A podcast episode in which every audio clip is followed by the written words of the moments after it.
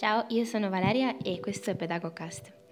Oggi proviamo in questo episodio a riflettere su che cosa significa essere flessibili ed elastici nella relazione educativa.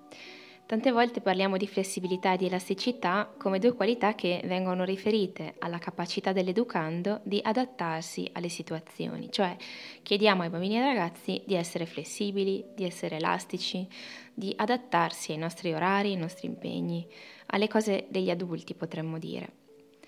Non sempre, tuttavia, si riflette sul fatto che l'adattamento di per sé non è intrinsecamente positivo, dandosi il caso che vi possano essere adattamenti anche a circostanze del tutto nocive per il bambino o per il ragazzo che sta crescendo, come ben sappiamo. E possiamo domandarci come si può aiutare i bambini e i ragazzi all'elasticità mentale, alla flessibilità relazionale in senso positivo Ecco, forse una risposta può essere questa, possiamo educarli offrendo loro la possibilità prima di tutto di fare esperienza di ciò che significa essere flessibili ed elastici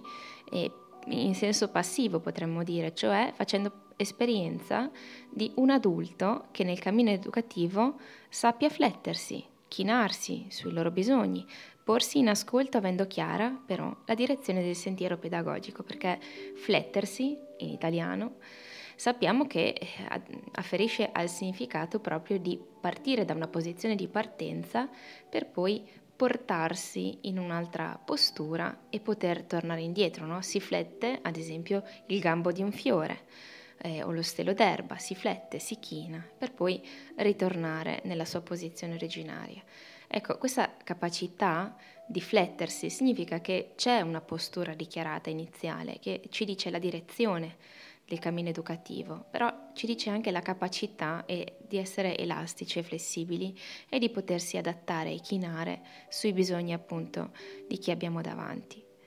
Significa quindi ancora una volta imparare a seguire per imparare a guidare i nostri bambini, mettersi alla sequela come i più bravi investigatori, i più bravi ricercatori, alla sequela degli indizi che ci raccontano la specificità del bambino e del ragazzo che abbiamo davanti, che ci raccontano quali sono i suoi bisogni di quel momento, del suo momento di crescita. Ecco, la riflessione di oggi quindi eh, si riferisce alla possibilità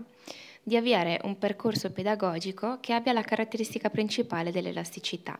intesa come capacità di esplicitare la missione educativa in prassi, cioè in azioni, che abbiano una postura dichiarata, come dicevamo prima, di partenza,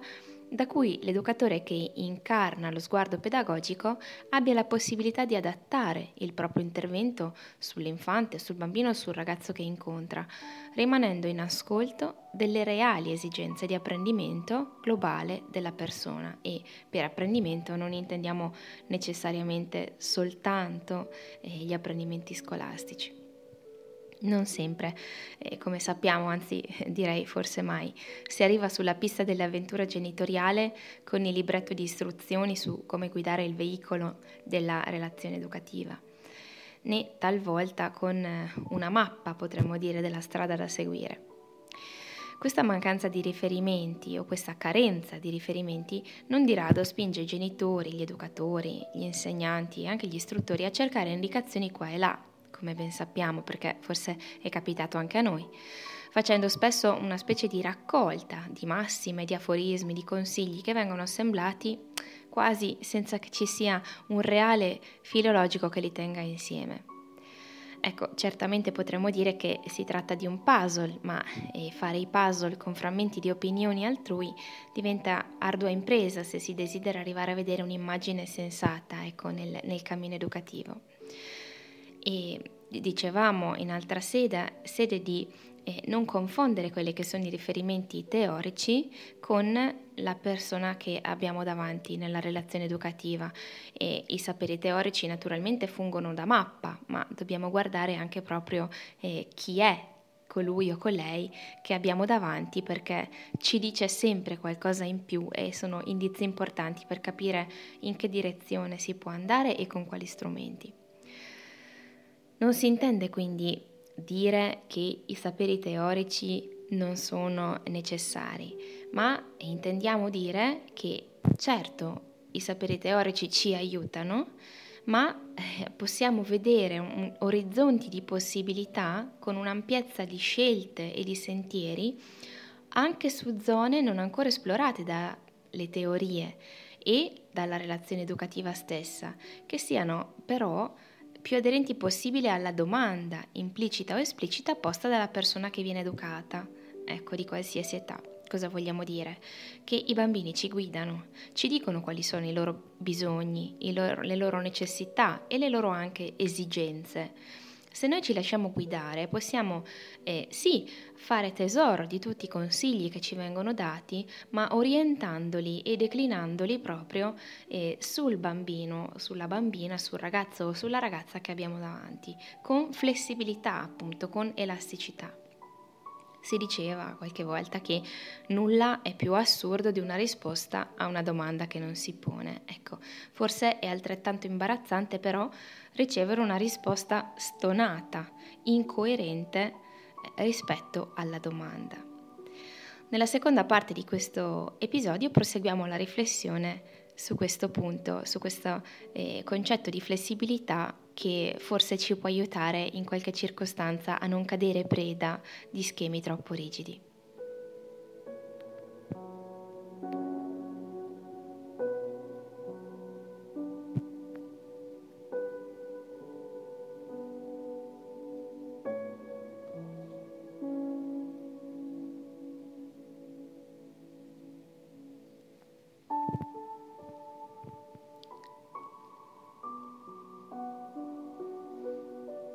Qualche volta può accadere, ad esempio a scuola, ma anche a casa o in contesti sportivi o altri contesti educativi informali o non formali, che ci si aggrappi in qualche modo a schemi un po' rigidi che noi abbiamo in mente e che ci pare che debbano assolutamente essere, eh, come dire, accettati, accolti eh, anche dai nostri bambini e dai nostri ragazzi. Qualche volta noi non sappiamo bene perché vogliamo che si eh, stia in questi schemi, in questi formati pedagogici oppure in queste idee che noi abbiamo in mente. Non sappiamo bene il perché perché magari ci manca una riflessione precedente, cioè ci manca forse la domanda che abbiamo posto anche qualche altra volta, di chi è l'esigenza?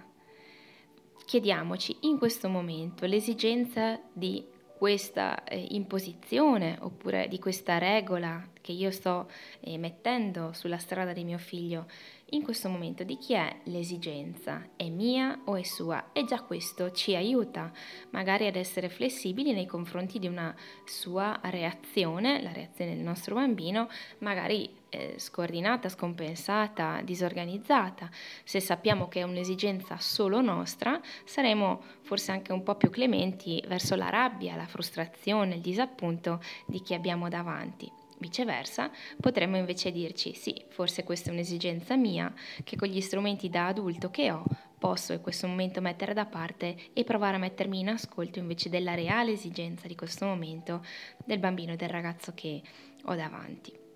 Tante volte mh, mm, ci siamo costretti da soli a fare certe cose, pensiamo soltanto allo studio, eh, perché si doveva fare così per forza, senza capirne veramente l'utilità e il senso. Ed ecco, ancora una volta, eh, qual è mh, mm, il, come si può dire, il ruolo dell'adulto nella relazione con il bambino con il ragazzo?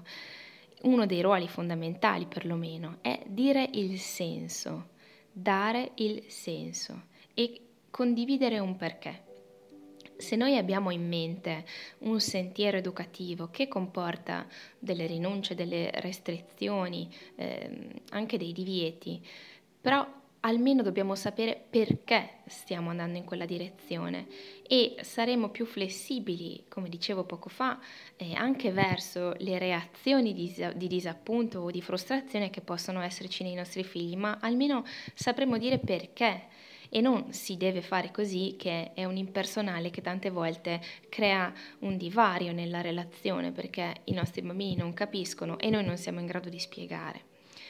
Abbassarsi invece, flettersi, essere elastici, accogliere anche eh, le loro domande e anche le loro contrarietà, ci può rinforzare da un lato eh, sulle nostre convinzioni se abbiamo veramente un senso, cioè una direzione e un significato nel nostro agire educativo. E dall'altro talvolta ci può anche segnalare là dove forse c'è una nostra esigenza che abbiamo anteposto all'esigenza dei nostri bambini che invece hanno bisogno di ascolto, di attenzione e hanno bisogno che noi per, pli- per primi ci flettiamo e siamo elastici nei loro confronti. Ecco, per oggi ci fermiamo qui. Eh, vi ricordo che se vi fa piacere è online il mio primo libro, la mia prima pubblicazione, il Kairos pedagogico, un'avventura insomma alla ricerca del proprio stile educativo, è disponibile su IBS, su Libraccio e su Mondadori Store e a breve eh, uscirà anche il mio primo secondo brevissimo saggio, brevissimo veramente, sempre in formato tascabile, proprio sulla pedagogia elastica e flessibile. Vi saluto, vi ringrazio e ci sentiamo al prossimo episodio. Ciao!